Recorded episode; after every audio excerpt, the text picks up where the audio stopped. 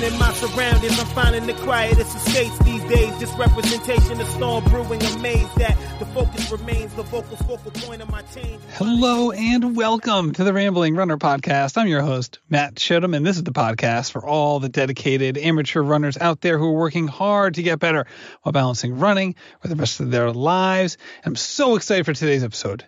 As you know, if you've listened to this podcast before, you're aware that almost all of the podcasts we do are kind of evergreen, right? Do feature stories on people who are doing amazing things. And while usually I've talked to them after they've done something that is particularly amazing, really you could listen to them at any point and get the gist of what's happening and exact and kind of get exactly um, what you'd want to get out of that episode. Today is like that, but also a little bit different because we are talking to our good friend Peter Bromka. He's back on the show because he had the great fortune of being part of the wonderful event that was held this week up in Oregon. Des Linden broke the 50K World Championships, uh, World Championship record, I should say. Uh, Nick uh, Thompson set the American record for the 50K in the 45 to 49 division, and there's a whole host of runners over there as well. So Peter was there predominantly to be a pacer for Chirine Njeim. Um, I'm sure I am pronouncing that name incorrectly, so please um,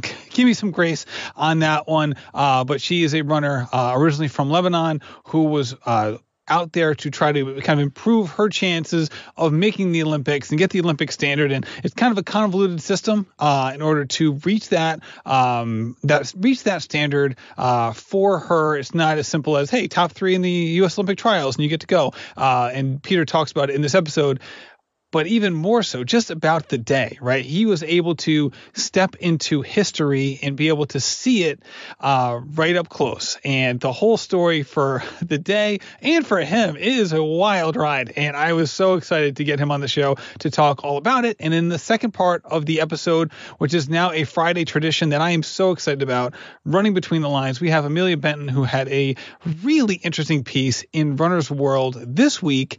And it was about, uh, basically live donor, live organ donor donations, which is not something you would expect to see in a running magazine.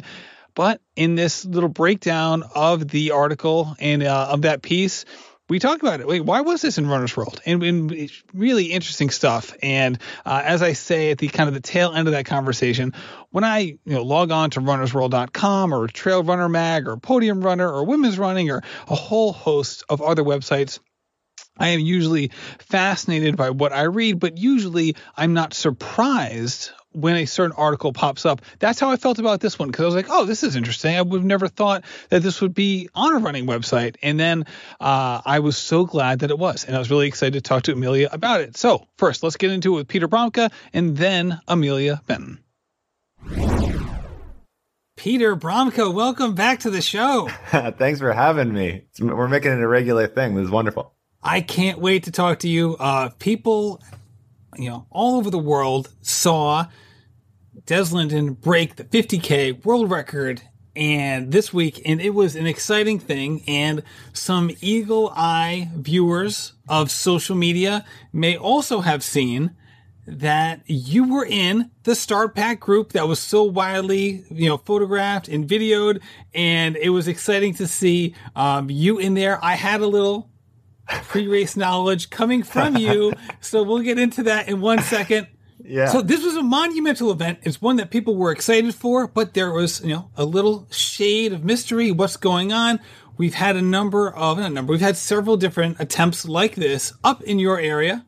And uh, so we'll get into that as well. But first things first, I just want to, just because I'm a selfish guy, I want to start with where I play into the, place, play a little little hint of a, of a role uh, early on in this process. You shot me a text. I think it was 18 hours before the race started. Yeah. And I was so excited when you sent me the text. So to walk, so tell us what happened in terms of the timeline with which you got involved in all the things surrounding this event. Yeah, this was great. Um, so yeah, months ago, you know, starting almost a year ago, Ian Dobson, who runs the Eugene Marathon, he's an Olympian and he knows what athletes need. And so he realized there wasn't going to be real races. And he worked with one of the best uh, course measurement professionals in the sport. I'm forgetting his name. Who he measured the trials. He knows exactly how to lay out a course, and Ian knows sort of the. He's lived in Eugene for years, and he knows where you would run fast in the region. Um, and they identified a rail trail, you know, a former uh, train track that had been paved over. Uh, apparently, it's 17 miles of flat pavement. Um, and they sketched out a six and a half mile loop. So it was used for Sarah Hall last fall. Um, and funny enough, I got a call like, Hey, Sarah's going to come up to Eugene. We set up this course. Could you help her run a fast half marathon in September? And I said, I would love to. And I am physically incapable of helping someone at that level perform. You know, I could participate if you need like a body on the course to make an official race, but um, let's just say like last September, if you had gone out at 520s, um, which was, you know, her half marathon pace is slightly faster than my marathon pace at my best. And she and I were actually ran together, um, next to one another in Houston. Um, and oh yes, pretty- so many iconic photos yeah. of you, Sarah, and Tommy Rivs. And we Tommy. see the picture so, yeah. b- behind you right now. Exactly. So some great moments. Um, so that course, uh, she used it for a half marathon. Then Galen, uh, Rupp and some other men used it for a half marathon. And so it was known that that was both a fast place to run, that the professionals who time and, you know, measure that course knew exactly what they were doing and could do it in a COVID safe protocol. And so as Des started to promote that she, um, was going to go for the 50K. I didn't even really know that Oregon was the spot, but I suspected it might be. Um, and so the way these things come about was, you know, Des actually got a little uh, pushback for like calling her shot and saying she was going to go for the world record. Um, some, you know, so old school types were like, "Oh, you should just do it and then tell us afterwards." But people like me and you probably, yeah, yeah, yeah, just uh, just curmudgeons that we're not excited about going calling it. Um, whereas those of us who are so eager to see something exciting happen in the sport and miss all of it right now, um, we're super hyped on it. I had a sense that it was going to happen in Oregon, but I wasn't actually positive. What I knew was that there was going to be um, a marathon, and Ryan Hall, uh, American record holder in the marathon and half marathon, um, or fastest marathoner, I should say. He ran on a downhill course at Boston.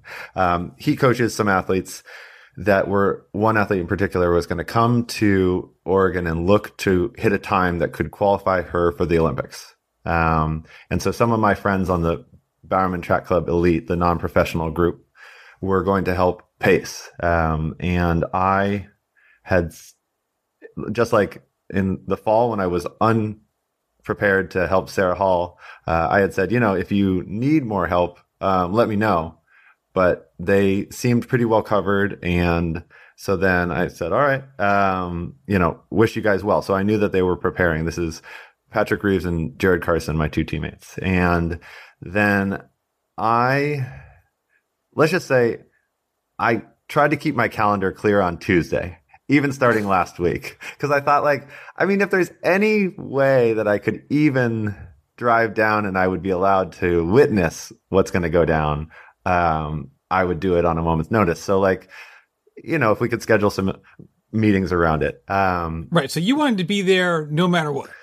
If possible, but they certainly were not encouraging fans. Um, I'm half vaccinated at this point. Many other people are, but everyone there was required to get a COVID test uh, before arriving. Everyone wore masks in a really um, proper and respectful manner because you know it's it's different times. I, it's the first time I've shown up to a place and run in tight proximity to people who I don't spend time with. Um, I've found a way to run with some of my teammates and we have like reached agreements on safety protocols to be able to train together. But it was definitely, I like all my shock senses went up when I'm like, wow, I don't know these people, and we're about to take our masks off and literally follow each other very closely. Um, for hours.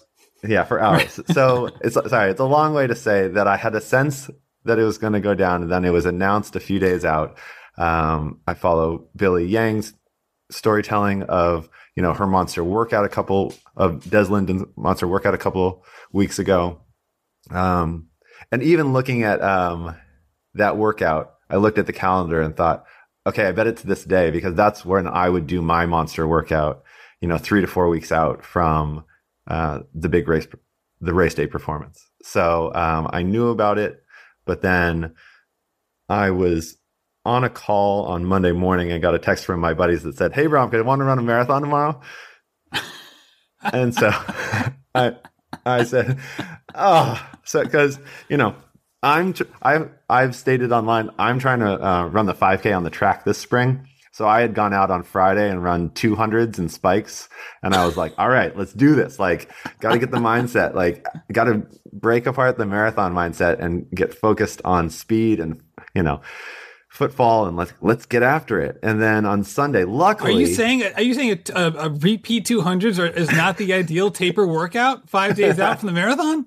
Maybe some strides, but like, oh man, getting going again, like throwing on actual spikes. My body's like, what are you doing? Um, but it's a good shock and it's exciting and it's like added some element of surprise to this spring, which is just feels like the spring has lasted a year and a half. Um, so thankfully, because my buddies who always run long every weekend, regardless of the weather or the season, they were down in Eugene preparing for this race. So I didn't run long on Sunday. I ran 14 miles, which is more medium long for me, luckily, because I mean, I wasn't going to go long this week, you know? Um, so, so I did a workout with one of the, my teammates. And then on Monday, I think you can even see on my Strava, I posted like, I ran, I did a morning run and uh, wrote titled it like feeling a little creaky because like I had not taken a day off in a week or two and was like, you know, I could use some recovery time here. Um, but then two hours later, I received a text like, "Want to run a marathon tomorrow?" And you know, I posted this on Instagram, but without hesitation, I said yes. Um, then I said, "Hold on, I have to I check with my wife and my family and make sure we, everything's covered." Um, I got the sure back from my wife, which was like better than the okay, but like worse than oh, OMG, I've been following Des's trajectory and I want to, I want you to be there. So Julia was very supportive. Um, but then I, yeah, I got a test and I started driving down and I was so excited. I just said like, tell me where you need me. Um, I will do any pacing you need. Um, truthfully, so the plan was Des is going to go out at, she said 550 pace. We all knew that three hours was more like 547 pace. So it was hard for any of us to believe she wasn't gonna kind of go on the 545 to 550 pace range. Um, and then Audie Nelson is a badass runner from Boulder. Um, she's accomplished so much and been running at a high level for years. She was going to head out at the Olympic auto qualifying standard of 229.30. So that's where I had to take a deep breath and say, like, all right, 229.30, 541s. Um, I can give you some at that pace. I don't know how many I can give you at that pace, like on no notice. Um, and which is just, a, it was an awesome experience of revisiting all these different paces and going like, these are technically slower than my PR marathon pace, but like none of them are a gimme you know um right right right. I mean shoot even going back a few years like these were your marathon paces right? We, we've you've been on this podcast before. You have documented this at length your journey to your marathon your current marathon pr which has included these paces in the marathon at various times. Um, i love that text you sent me. You're like i just got a text saying do i want to help during this? What should i do? Or what should i say? I was yeah. responding back being like well if nothing else, you have a great newsletter to put out the following week, right? Yeah. You can just do like couch to 50k in 18 hours. like that is that's I, clickbait if I've ever seen it. couch to 50k. Yeah. So the plan was, um, so I got assigned um, to help a woman, Chirine from she's from Lebanon, lives in uh, Chicago and has an amazing history as an athlete. She's a three-time Winter Olympian in downhill skiing and then she decided to transition to marathoning and ran in Rio in the marathon. And now, because of the changing qualification system, needs to run even faster uh, to make it to Tokyo. And so she was going to head out for a multi-minute PR at um, just slightly under six minute pace, 555 pace. And I said, okay, I have uh, Jared Carson is my teammate, and he and I felt confident that we could give her many miles uh, of level pacing.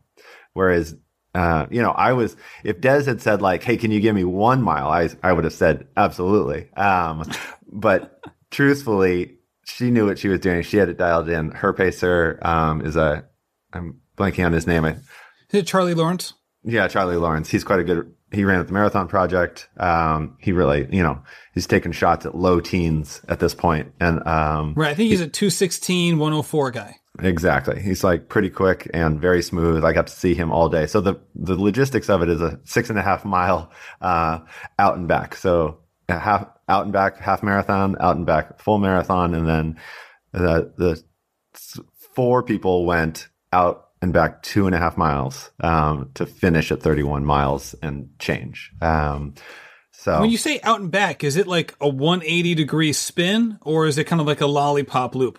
So on one end, um, at the start finish, when you came back, it, they had set up specific cones to create a very carefully measured lollipop, but still only maybe like 10 feet in diameter with a huge pyramid of Michelob uh, Ultra uh, stacked in the middle of it.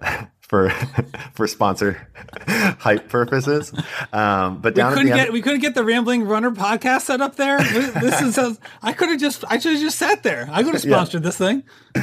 Uh, Des knows what she's doing. She's she's awesome. Um, and then actually at the other end, uh, six and a half miles out, there's just a cone and you step around it. Um, and you know the bike path is maybe six feet wide.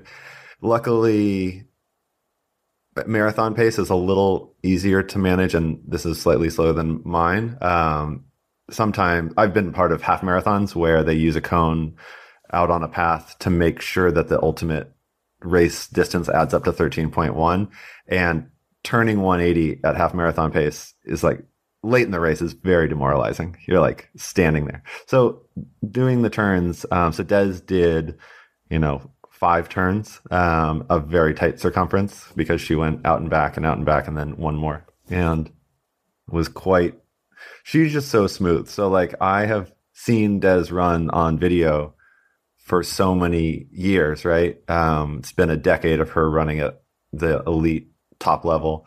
So i know it so well. But then to and i guess the last time i saw her was when she was coming through at the trials you know in fourth place and like could see her trademark stride coming from a ways. But to see it both pull away from you, I, I say it because like I think of her stride as this like, you know, the premier um, performing stride in the war in America in the world. So to see it like pulling away from you and then coming back towards you, you're like, oh, that's Des, and you can see her from so far away. Um, it was pretty awesome, and it was just like total fan moment. And yet because she's Des and she's awesome, every time she passed, her breathing was totally under control, and she said, "You look so looking so strong," you know, cheering on the other women that were around us. Um, so it was an awesome day out there. Hey everybody, do you want to save money on your grocery bill? Well, every plate is 25% cheaper than grocery shopping. Try America's best value meal kit for planning dinners today. I love every plate for a couple of different reasons. First of all, I just love having things in my kitchen, especially in my refrigerator, that isn't the same old thing that I do every single week. Also, getting things that aren't too adventurous that my kids are definitely going to eat. Obviously, you're never going to beat that a thousand with that, but with every plate, my kids have really enjoyed it, and I like the food as well. And it's just not the same stuff every single week, which can get tiring. So you can choose between 17 recipes that change each week, swap proteins and sides for things that you like. So you can switch up your dinner routine however you want. And that's the key thing. It's however you want. There's so many options and it's all great stuff, which is also huge. For me, the difference between this and some of the other uh, services in this genre are first of all the price it's absolutely fantastic we'll get to in a second the kinds of meals that are provided, that they're really good, but not too adventurous, have also been a huge thing for me. And now I've been using these more often now that groceries have kind of gone up and the price for every plate has pretty much stayed the same. So try every plate today. It's $1.79 per meal by going to everyplate.com and entering code RamblingRunner 179. That stands for $1.79 per meal. So get started with every plate, like I said, for $1.79 per meal by going to every everyplate.com and entering code RamblingRunner179 today. That's up to a $104 value. Our next partner has a product that I use literally every day. I started taking athletic greens because I heard other podcasters who were really into performance and athletics, people like Rich Roll and Tim Ferriss, who used it all the time. And I thought, hey man, if they're going to use it, then I should too. And I'm so glad that I did. So what's in the stuff? Well, with one delicious scoop of athletic greens, you're absorbing 75 high quality vitamins, minerals, whole food source superfoods, probiotics, adaptogens, all to help you start your day the right way. The special blend of ingredients support your gut health, your nervous system, your immune system, your energy, your focus, your recovery, literally all the things. I mean, there's too many things for me to list. I actually have to like take a pause during the sentence. Uh, but it's it's legit, and I'm so glad that I use it. I use it basically because I know that getting my vitamins and minerals from from foods is probably the best way to do it. But I usually just don't have the kind of diet and make the kind of food choices that's going to put myself in the optimum position. And that's why I take athletic greens to make sure that I have everything I need because I know I'm probably not getting it from foods because I just don't quite have the, the discipline or the food choices that I need. And athletic greens is there to help me out. And I'm so glad that they are. It's just one scoop in a cup of water every day. That's it. To make it easy, Athletic Greens is going to give you a free one year supply of immune supporting vitamin D and five free travel packs with your first purchase. All you have to do is visit athleticgreens.com forward slash rambling runner. Again, that is athleticgreens.com forward slash rambling runner to take ownership over your health and pick up the ultimate daily nutrition insurance. All right, you bring up this point. So she's talking to you guys, and that's interesting, right? Because you're all on the course, you're all there together, but you're all running kind of different different plans. There's a different strategy there, uh, which is kind of an interesting situation. As a pacer for such a long distance, what's the communication like between you and the woman that you were pacing? Um, and just generally speaking, like, were you given advice on how to do this? I'm assuming, when I say you, I mean all of the Pacers in in this situation, right? Because it wasn't just Des. There was a handful of people who were out there trying to make certain times. Nicholas Thompson uh, broke the American 45 plus record for 50k. Um, so what what was the acknowledged best kind of the best practices for a pacer, and how did it work out for you in regards to communication, kind of in both directions? Yeah, no, it was it's a lot. Um, Jared is a good friend, and he had been he had known well ahead of time that he was going to be running 555 pace. Um, and so then it was it was like getting up to speed on something you know probably how it works, but checking in with Ryan Hall, Chirine's coach, um, and saying, "Okay, so how do you want this to play out?" And he actually was biking behind us with a boombox, blasting a playlist that she had created, um, which was awesome.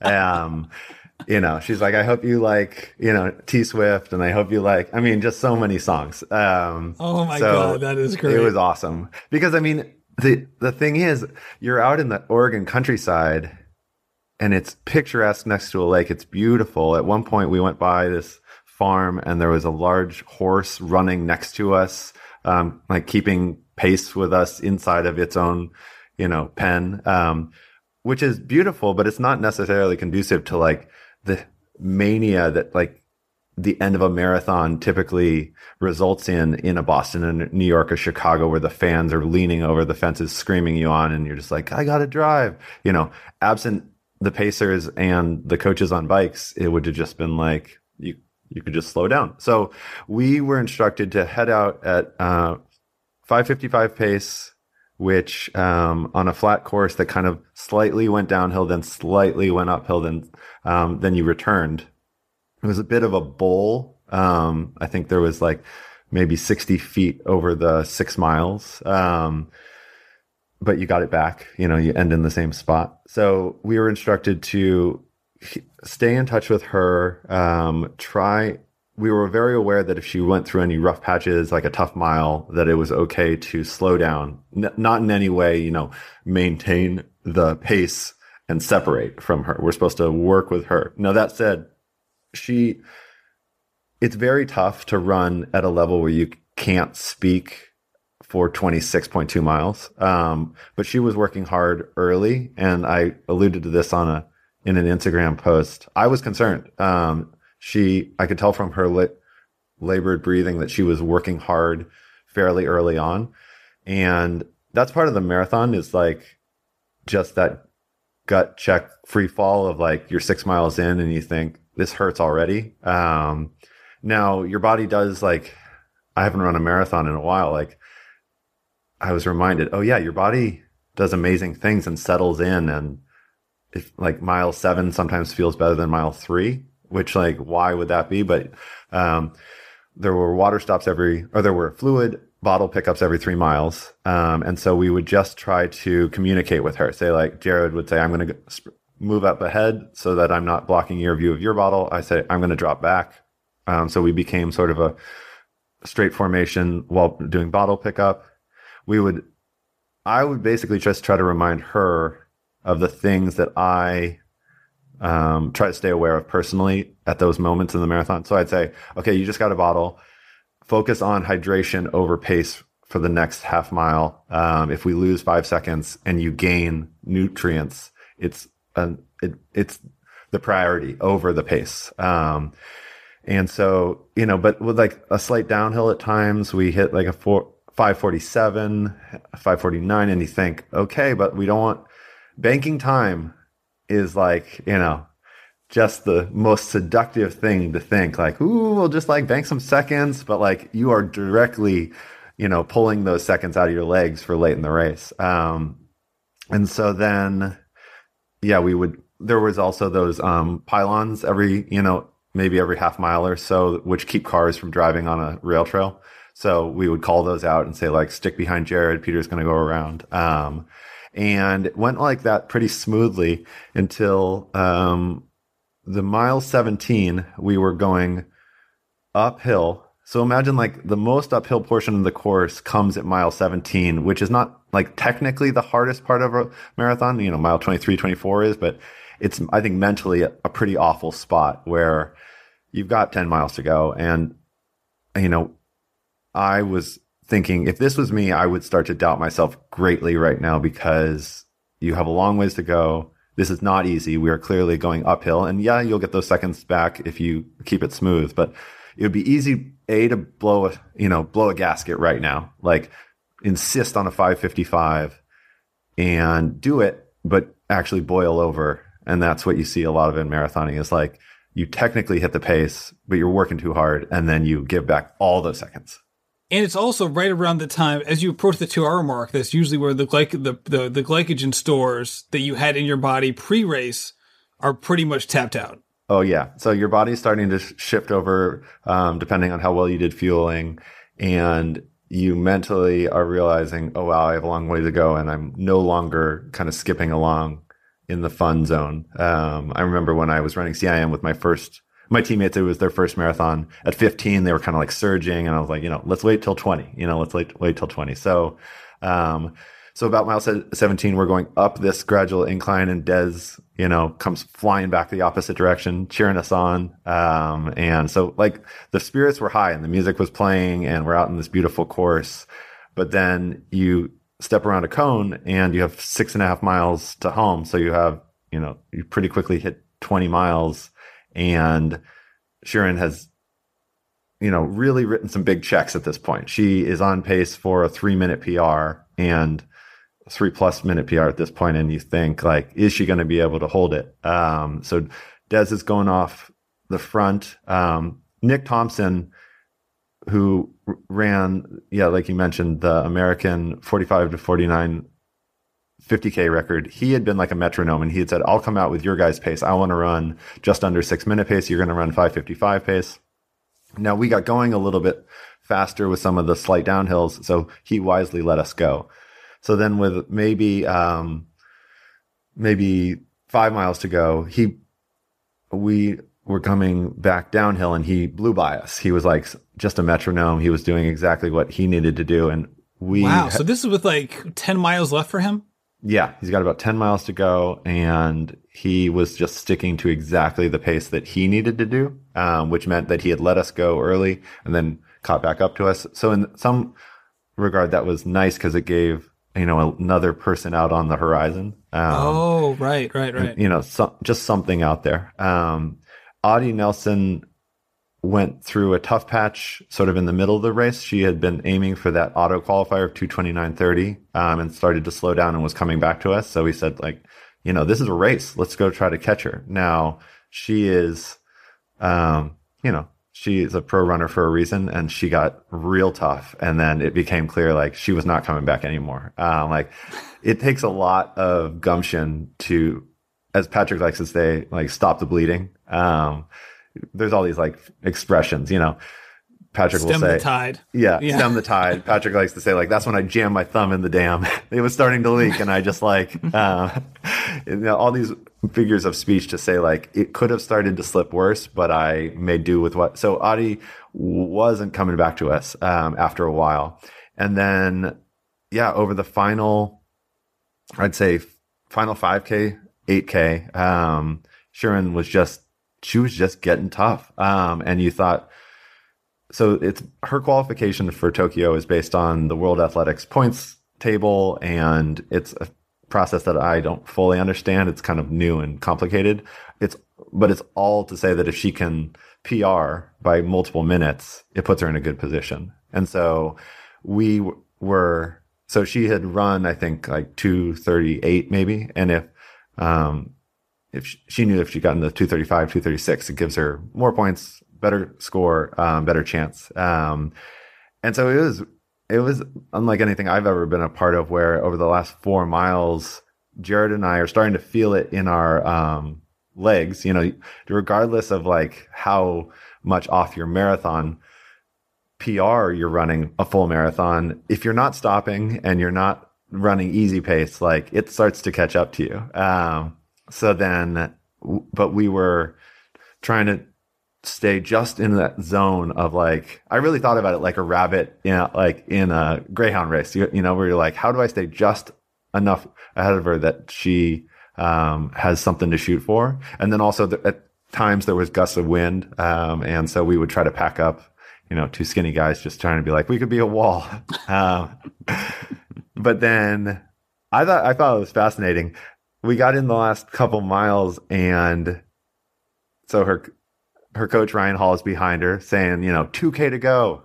You've run so many miles. You've put in so many miles in, on Lake Mary Road in Flagstaff, like 2k to go. And I'm thinking, don't talk to me about 2k. That sounds at the end of a marathon like it might as well be a full marathon. Um, so I'm inserting like, Chirine, we're running to that sign right there. Now we're going to run to like run to the sunshine, like, because we are going in and out of the woods. Like, we are running 100 meters at a time, because that's the way I do it. Um, is I literally just like stare at something and try to get there.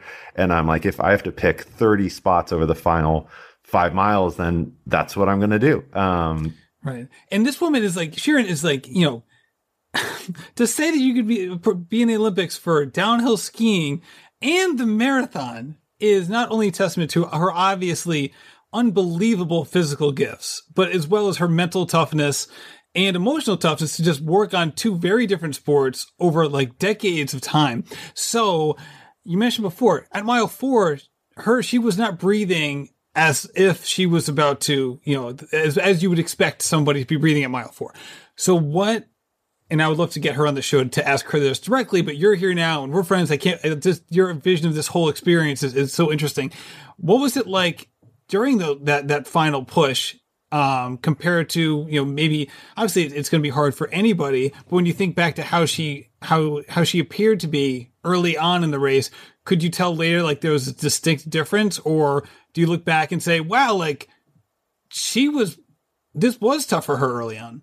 I mean, it was tough by design. I'll just say, like when it when you're up against when your task is just to get the lowest possible time you can. Um, what she proved was she was willing to go out at a pace that was going to get be hard early. Um, and you know, I've been around different athletes. Like I, I think last time we talked, I mentioned how you know the CIM pack of going out at OTQ pace you have all these men around you who only are going to end up lasting five or six or seven miles and they're panting um, early. And, you know, no harm, no foul. Like they're trying, but it takes a lot to find.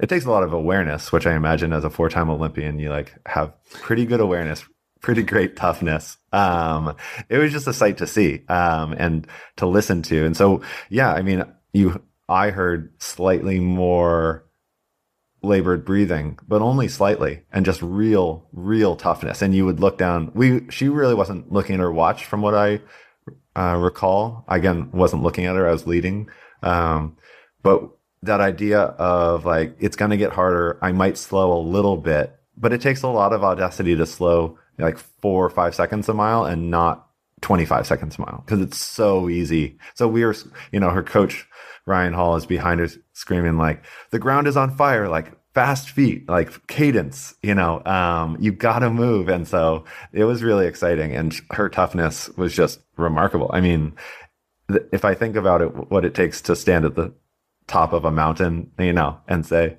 like, I'm just to go straight down, like, it, it's beyond anything I have ever done. But, um, so were you, were you caught up in the emotion of it? Obviously, it was not your race, but were you caught up in it in terms of, of your performance? The, like Jared lost his voice because he was just screaming the last five miles while running a six minute pace. Um, so afterwards, and it, we were just like, "You got to race!" Like you know, this is we're trying to recreate some of the excitement of a world marathon major. You know, when people get the most out of themselves. So you're just like trying to just yell. You're trying, music is playing. And then all the while you think, okay, Des has been off the front for a bit. If, if all goes well, we'll see her in a minute or two. And then sure enough, she, so she ran like a uh, two thirty, what was it? One or two?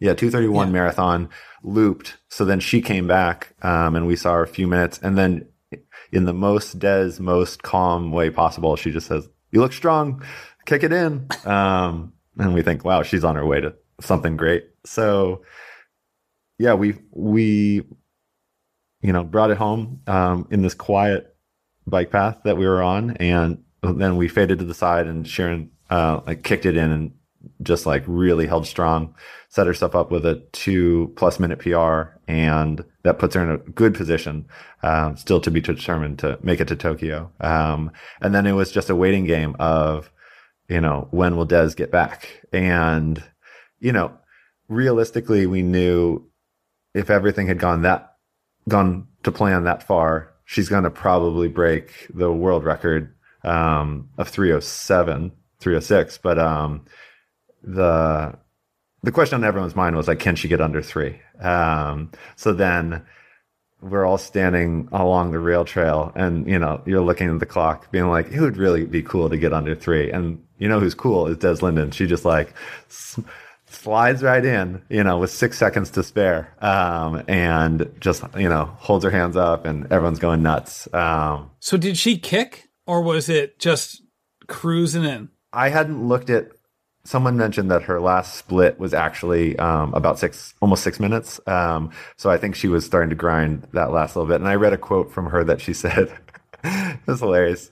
She's so tough." Um, that it started to feel like marathons used to feel before the super shoes, like where you know you start to feel stuck to the pavement. Um, you're like your stride, and then it's a question of like, can you keep it going? So it sounds like she got a little a dabble into that feeling of like when you're really right at the edge and maybe your muscles are gonna about to cramp. Um, but she was she looked so smooth to us as she came out of the shadows and into the finish, just like consummate professional. You know, she raises her arms, um, and then you know celebrates with her whole team. Um, her awesome husband Ryan uh, was still out on the course because he is a triathlete and he, you know, has done a lot of running with her over the years. But he was signed up to be one of the finishers of um, the 50k, and so they needed a certain number of finishers for the 50k. That was the funny part. I'm actually listed as a DNF because I signed up for the 50k, sort of in a in case for some reason we came through the marathon and, and, I felt amazing and we were on a great pace and I chose to continue. I wanted the option. Um, I'll tell you, like when I but finished. there's no way you missed that finish, right? There's no. You would have never forgiven Oh, yeah, no. I would have You're been like, off in I'm the just out here running, and Yeah. Desmond is out there setting a world record. yeah, no, I, I, I mean, it's it's a, such a small event that I thought like maybe there's a chance two people come up with a craft calf cramp, and uh, if they need me to finish, so we Patrick and I finished. He finished two minutes ahead with Audie Nelson, and then uh, Jared and I finished. And I was joking. It was sort of like when there's leftover sandwiches, and someone says like, "Hey, anyone want a sandwich?" It's like Josh Cox is going like, "Hey, you want a 50k?" You're like, "You're welcome to go get a 50k," and we're like, "We're pretty good." No, I mean, this was a total success. Our team executed our plan perfectly, and she uh, has a two and a half minute PR. I'm good. Um, I don't need anything. I don't want to like you know ask for more right now. And so yeah, I would have been off in the woods while Des came through. Um, but if if for any reason they had needed it, I would have continued. Um, and then it was it was awesome. We just like waited, and then she came out of the woods and celebrated. And then, um, then a few minutes later, Nick Thompson, just like a metronome, comes through, and it was awesome because I think Des knew that she could get the world record, but like Nick finishes, and he was just like he kept repeating like I can't believe I got it, like I can't believe I did it. Like he clearly has so much respect for Mike Wardian. He just wasn't sure if he was going to be able to do it, and so to see someone like people in that think of moment, Nick Thompson, if you know Nick Thompson, running is not what you think of, right? This is the guy who's the head of the of, of the Atlantic, right? He was the guy who was before that was the head of Wired magazine. Like when I thought of Nick Thompson as a runner, I thought of the like the occasional piece that you'd see around the around the web of him like running to work as a commuter, right? he Oh, would like gotcha. he would a commute run to work, you know, like eight miles, eight miles back or whatever. And it was like, oh, that's a cool story. Like, hey, look, the guy who runs Wired is a runner. Like, that's great. Like, I remember being like, oh, he'd be great for my podcast, right? He's an Yeah. amateur runner. No, he's way. I mean, again, we've had pros on here. Would I still love him to be on the show? Of course so.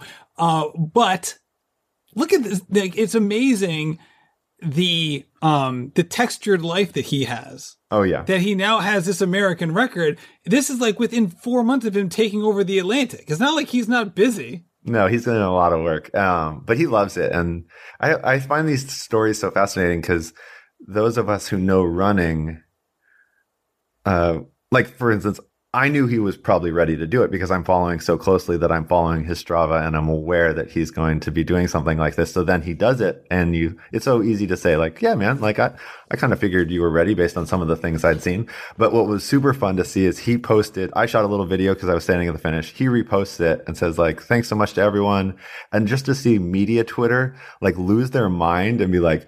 What in the world, you know, Chris Hayes, who I'm a fan of on MSNBC, be like, just like, what in the world are you talking about? Like, I went on a jog over to Prospect Park today and back. You just did, what would it be like, you know, six laps of it at the superhuman pace. So it was pretty awesome to see people who like aren't so geeked out on it understand what he did and really appreciate it. Um, it, that was a beautiful part of the day.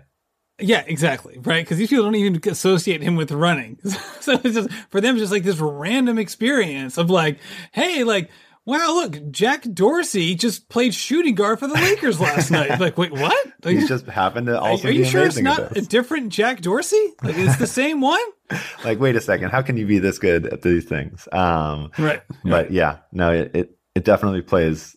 It, it- you know, people are searching for things to be fired up about right now, and so this was a really small. You know, there I heard saw some tweets like, "Why don't you turn this into a race? Like, come on, give some Des Linden someone to compete with, and all these things."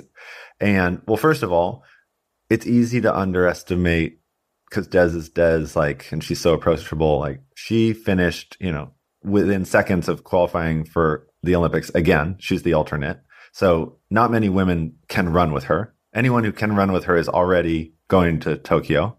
Um, so there, it's almost unfair to say like who else would have been out there and even played into her event. And then this is meaningfully like to do this in a COVID safe way that's responsible uh, takes a lot of planning, and then it also takes just you know everyone being on the same page. So Nick was looking for something with no marathons this spring, and because his coach Steve Finley is uh, former teammates with Ian Dobson, uh, the head of the Eugene Marathon. Ian had told him like there might be this opportunity, and so I think that's how stuff like and that Steve came about. is the head of the Brooklyn Track Club, Brooklyn right? Track Club, yeah, exactly. Yeah. Uh, so t- super exciting, and I mean, it, uh, my our joke was like, "Oh wait, racing with people, you know, super inspiring. We should do more of this."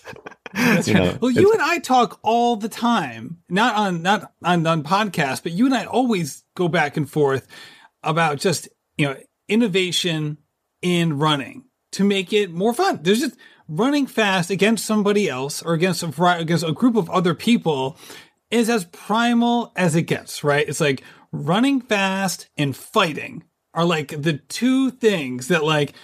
When you're born, you're like, these are the things that I can do, right? my it's not six year even old like, son understands wrestling and racing around the block. Yeah. Right. It's not even a human thing, right? Like David Megan Roche, they're so funny. Like they, they post these videos of like the foxes next door eh, to their house. Like that, that's what they look at when they're doing, doing work in their house. And what are these foxes doing all the time? They're running back and forth or they're wrestling each other, right? It's like, this is just, this is just us, man. It's what we do. And it's just fun to tr- see new things, to see new stuff. Obviously, we don't want it to be because of like these extreme circumstances necessarily, but can't control that. So hey, let's go make something new and have some fun in the process and and seeing history in the making obviously is a great result and and it must be wild for you to be like, "Hey, I don't know what's going to happen. Hey, it might happen. Hey, I just called Tuesday. You never know." And then all of a sudden, you're sitting there watching people drink champagne out of running shoes cuz the world record was just set. Yeah, it was. I felt super fortunate to be a part. Um, and I mean, yeah, when when a day goes as smoothly as it did, where all three women ran well and Nick ran well and the Pacers um, didn't have to peel off all these things. It's easy to say like, oh, that's of course how it was going to go. Um, but it's not usually not always like that in you know long distance running. And so it's just like really got to be thankful for when things work out that perfectly. I love it. Peter, thank you so much for giving us like the full download on the day. Uh, it was, it was, uh, certainly something so much fun to witness from afar. So you didn't, you know, I was one of the many, many people who were looking for the updates and all this is going on. And there was some people on the course, like Sarah Lorge Butler was on the course and some other people as well who would be able to give kind of in the moment updates as to what was happening. And you see a, a scattered video here and there, but the, the whole social media, uh, whole running social media was kind of a blaze of like, it was one of those, it was, it kind of felt like, again, you don't have to be Catholic to understand this. It's like when you you see like the conclave of like the new pope, like you don't know what's happening in there, but you're trying to read into like any little thing or any little piece of news as what what's potentially going down. Oh, so the white smoke going up is like her does doing a shoey. Like we know good things have occurred when the Exactly. shoey. It's, yeah, it's uh, I love I love Des's swagger. I mean, her stride almost looks like a swagger. You know, she rocks back and forth a little bit, but so smoothly, and just like she just really brings it, and she is so dialed in. Um, so that really brought. I think it like it starts at the top with like setting up these things like very precisely, and then to have Des set the tone um, of like big smile, but also serious and heading out and cheering people on, like just the attitude. Um, again, like it, it could be so many other things, and it wasn't because she was in charge. Really, her team, her and Josh were like setting the tone, and um, it was pretty wonderful. Right, and I think there was some to some degree there was like a sense a sense of like, of course this was going to happen. It's Des Linden, and I think that's a testament to her, and it's also something that we should not lose sight of the fact that it takes even for the best, it takes an incredible amount of dedicated effort over a long period of time. It's easy to overlook that fact when the top of the field are there for such a long time, right? It's so easy to take to to um to gloss over the fact like, wow, yeah, Serena Williams is the finals of a major. Okay, well she always is. Well, like, yeah, that's the point. That's how that's how amazing she is that we're not even like amazed by it. Right. So it's not like LeBron James is in the finals again, nine straight years. It's like, oh well he's always in the finals. Yeah, like, well he's not he wasn't birthed that right. he earned Yeah. it. And I feel like Des doing this, I think there's to some degree, uh, folks were like, well, yeah, of course she'll be amazing. She's Des. It's like, it's not, yes, she is. and she is amazing, but it doesn't mean that it was like you know in the stars. That it was it took an incredible amount of effort and toughness over an extended period of time uh, to make it a reality. And it really is uh, truly remarkable. It's pretty wild. Yeah and to think about so des is about my age slightly younger and so we were contemporaries in college and she was running d1 um, if you I love the new era we're in where her stuff is on Strava. So you say like, oh yeah, to prepare for a road 50k world record, you might want to average over like 110 miles a week for a month or more. And you think that's so easy to say, very, very difficult to do. Um, and so to look, be able to see how she stacks on those miles and those workouts and things, um, it was just really impressive. Um, I personally, in February, March, dug myself into a little bit of a fatigue hole. I like overtrained slightly and started to just feel really run down. And so it was, it gave me firsthand appreciation for like, it's easy to sketch out stuff. And then, you know, once you go and do it, um, you really have to keep your effort in check and you have to like, re- you still have to be able to recover from all of those um, miles that you're stacking on. And Des is a, a special competitor and a very, you know, special, uh, distance runner. That's for sure. Peter, as are you, my man. 200 meter repeats, getting into the marathon, couch to marathon, 18 hours. I appreciate it so much. You do a weekly newsletter. Let's plug it before we get going. Oh yeah, the positive split. Um, I started writing a, uh, years ago, but then last summer I decided um, I wanted to start holding my writing a little less preciously and start putting out some thoughts on a weekly basis. And so I've had a ton of fun with that. It's been 36 weeks in a row. Um, one went out this morning and yeah, uh, on peterbromka.com, you can sign up there. And it's just been a pleasure to connect with the running community. I, you know, I love nothing more than like putting stuff out and then hearing from people from all over the world. Um, so it's, it's been fun and I can plan to continue it. You're doing a great job. Thank you, Peter.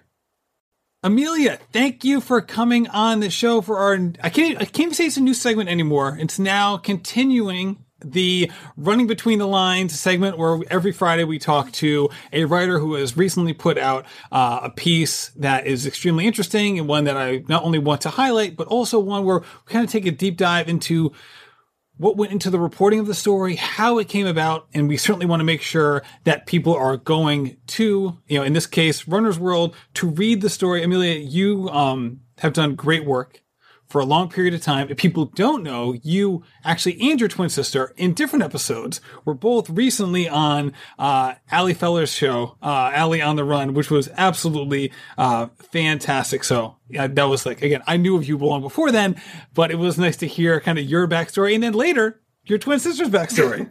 yeah, thanks so much for having me. It's great to be here. All right, so again, people can go over Runner's World to read this fantastic story. It came out on April 9th and it is called Here's Why You, as a runner, should sign up to be a living organ donor, with the subtitle being Runners are in prime condition to increase the lifespan of someone who needs an organ transplant. Now, first things first, this doesn't at first glance, right? Organ donation is not exactly what you would necessarily expect to see in a running magazine or a running website. So how did this topic and these individuals, um, you know, come across your desk? I, I agree. And actually this, uh, this storyline wasn't uh, you know, brought to my attention or really put on my radar until one of the runners who I interviewed approached me about raising awareness about this this topic about how runners and active people in general are ideal candidates to be living organ donors. Uh, one of the runners that I interviewed, Sabu Venkat, he's a living kidney donor, and he's actually a friend of mine. We're teammates on the Houston Harriers running club here in Houston.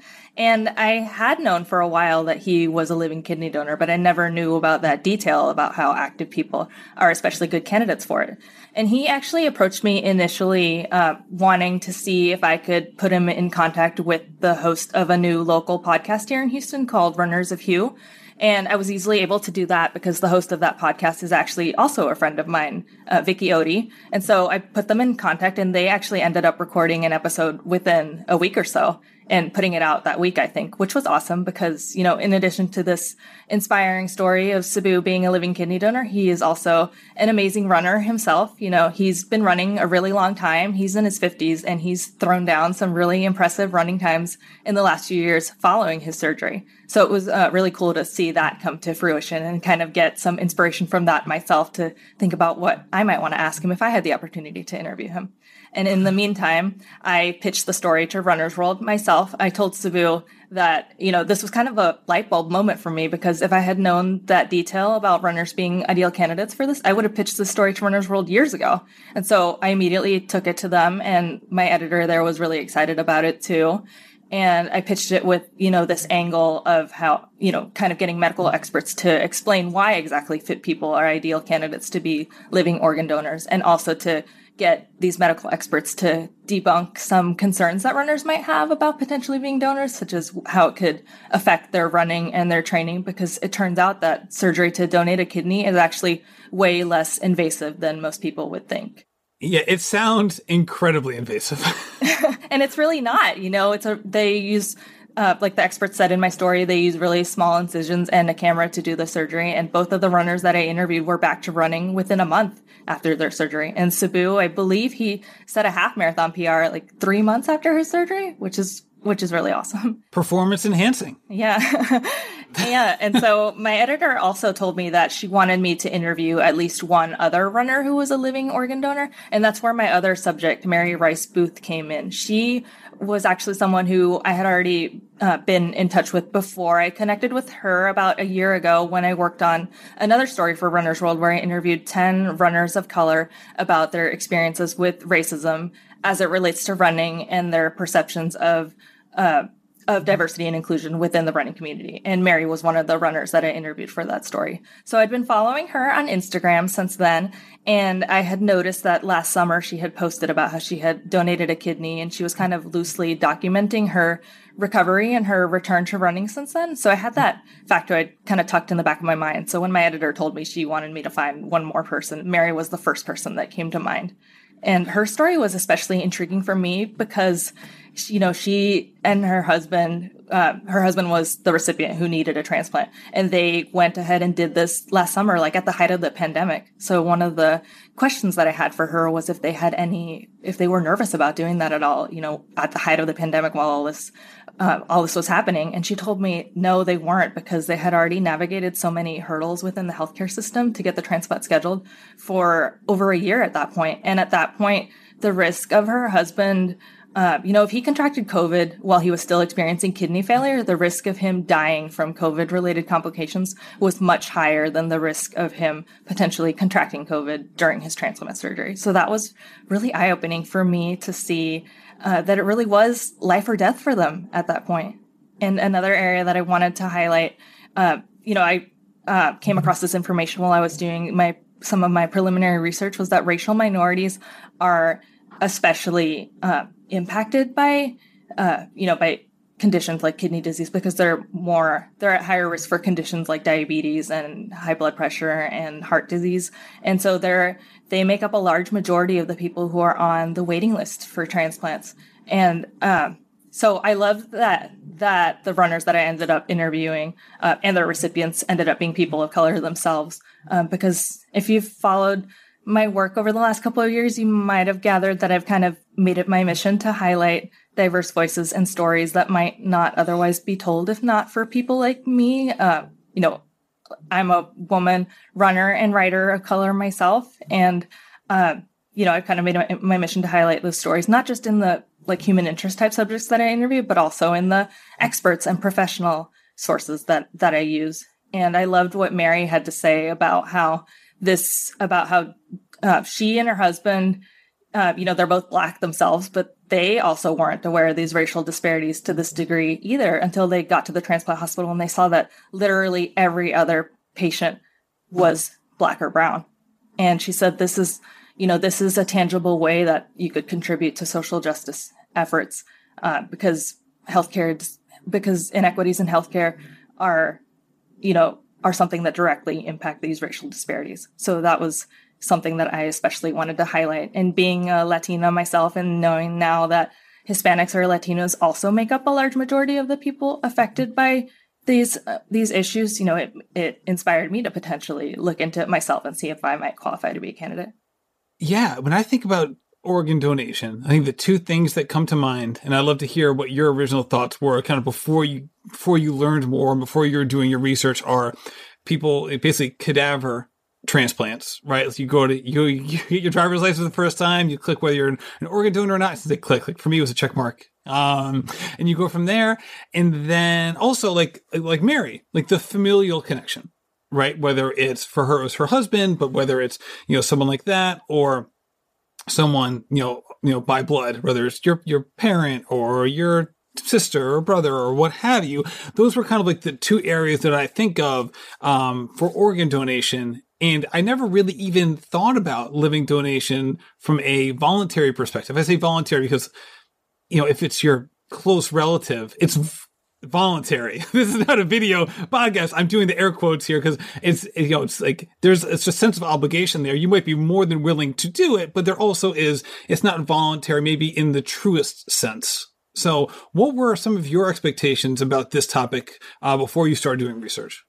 Um, you know, um, I suspected that that would be the case that most people who are signing up to do this are people who have some kind of connection like that, that they have someone who, you know, if they don't get a transplant, they're probably going to die a lot sooner than you would than you'd like them to, and that is true. And um, there is a need for both for more living organ donors and um, I'm not sure what the right term is. I guess you know post death after you after you die to to donate that way. Um, there's a need for both of them, um, and you know it's actually the doctors that I interviewed confirmed that um, it's actually not always as easy as just checking the box when you get your driver's license. Like in some states, it does work that way, but in any case, it's a good idea to talk to your family if that's something that you want to do, because in a lot of states, it'll require consent from your family members, even if you've checked the box in your driver's license. Well, I mean, which makes sense because, you know, I checked that box like over 20 years ago, right? I might have changed my mind, but maybe didn't change my license in that time. So I mean that, that does make sense that they would want some sort of double verification uh, to some degree.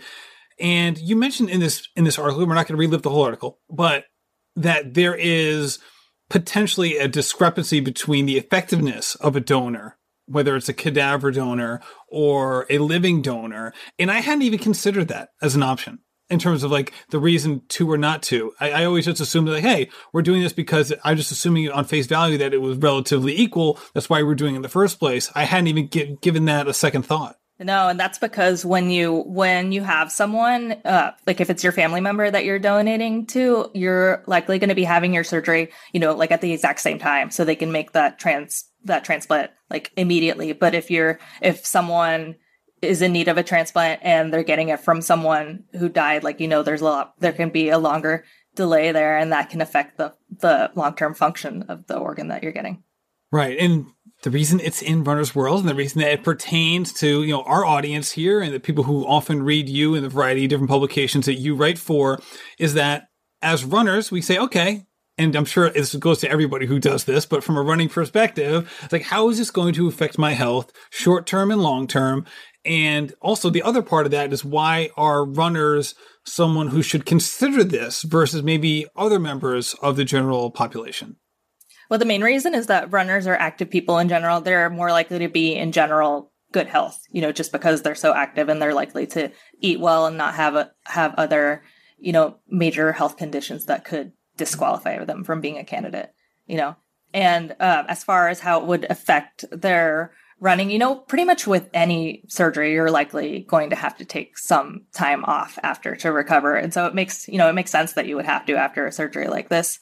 Uh, but as you'll read in the story for both Sabu and Mary, they only had to take about a month or so off to recover. And Mary is still, you know, she's less than a year out from her surgery and she's already back to what she would to you know the weekly mileage she was at before and she said that she you know it's not something she thinks about every day and she you know she feels great Right. And there you go. And it really is interesting. Obviously, there are certain things that people need to take into consideration once they have an organ removed like that. And you do a great job of detailing that in the article. And if someone's worried about the time off, go listen to last Friday's episode with David Roach. this is the exact topic that we discussed uh, for an article he did for Trail Runner Mag. Um, this is so interesting. And this is so funny because you feel like when I open up um, any of these you know, publications, whether it's Runner's World, Trail Runner Mag, Women's Running, Podium Runner, and there's so many others.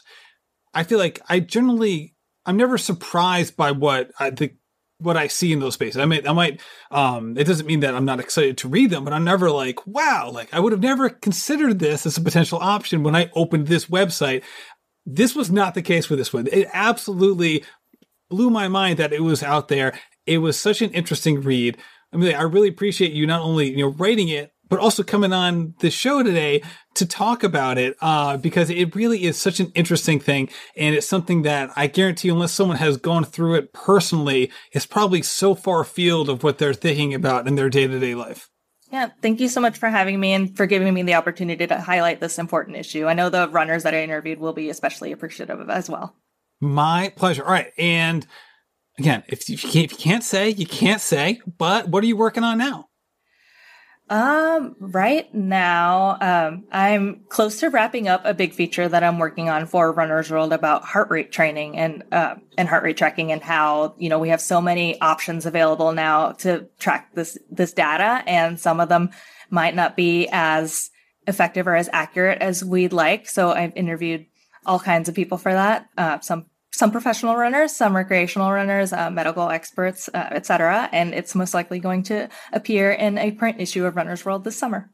I can't wait for that. I have a lot of opinions as, as someone who's purchased a wide variety of, of obviously also like I have I have a Coros Sports Watch. They, they sponsor my other podcast, and I've been a big fan of like that watch in particular. But even if you just read the fine print, again, we're not going to talk about that full article now. I just want to like throw this out there as someone who's like, I love this topic. Um, even if you read the fine print, but like you go on the Coros website, be like, hey, go to the heart rate part of their website.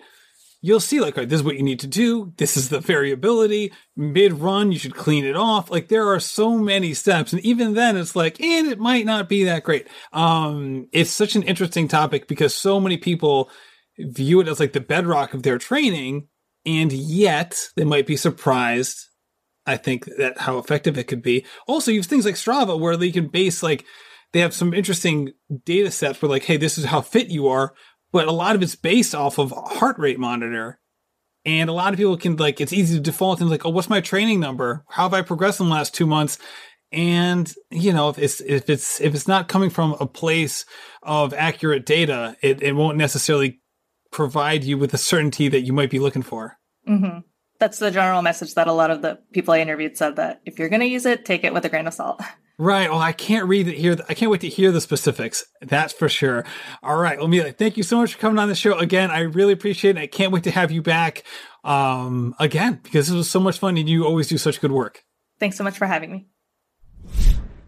Peter and Emilia, thank you so much for coming on the show today. Also, big ups to InsideTracker for sponsoring this and so many episodes. Go over to insidetracker.com forward slash rambling runner. Save 25% on all the tests. It means such good stuff over there.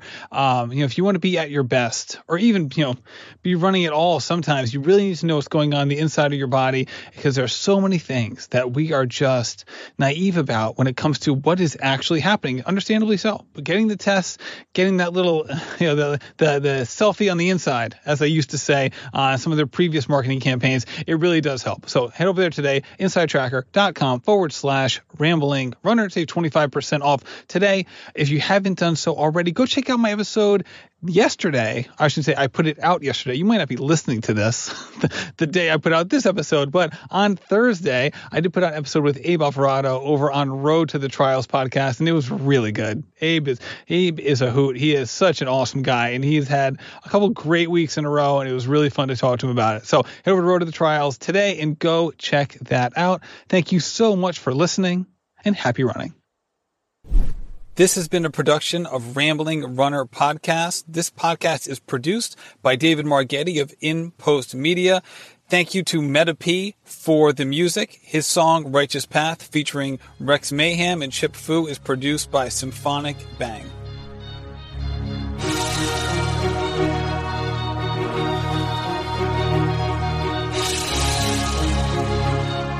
Yeah.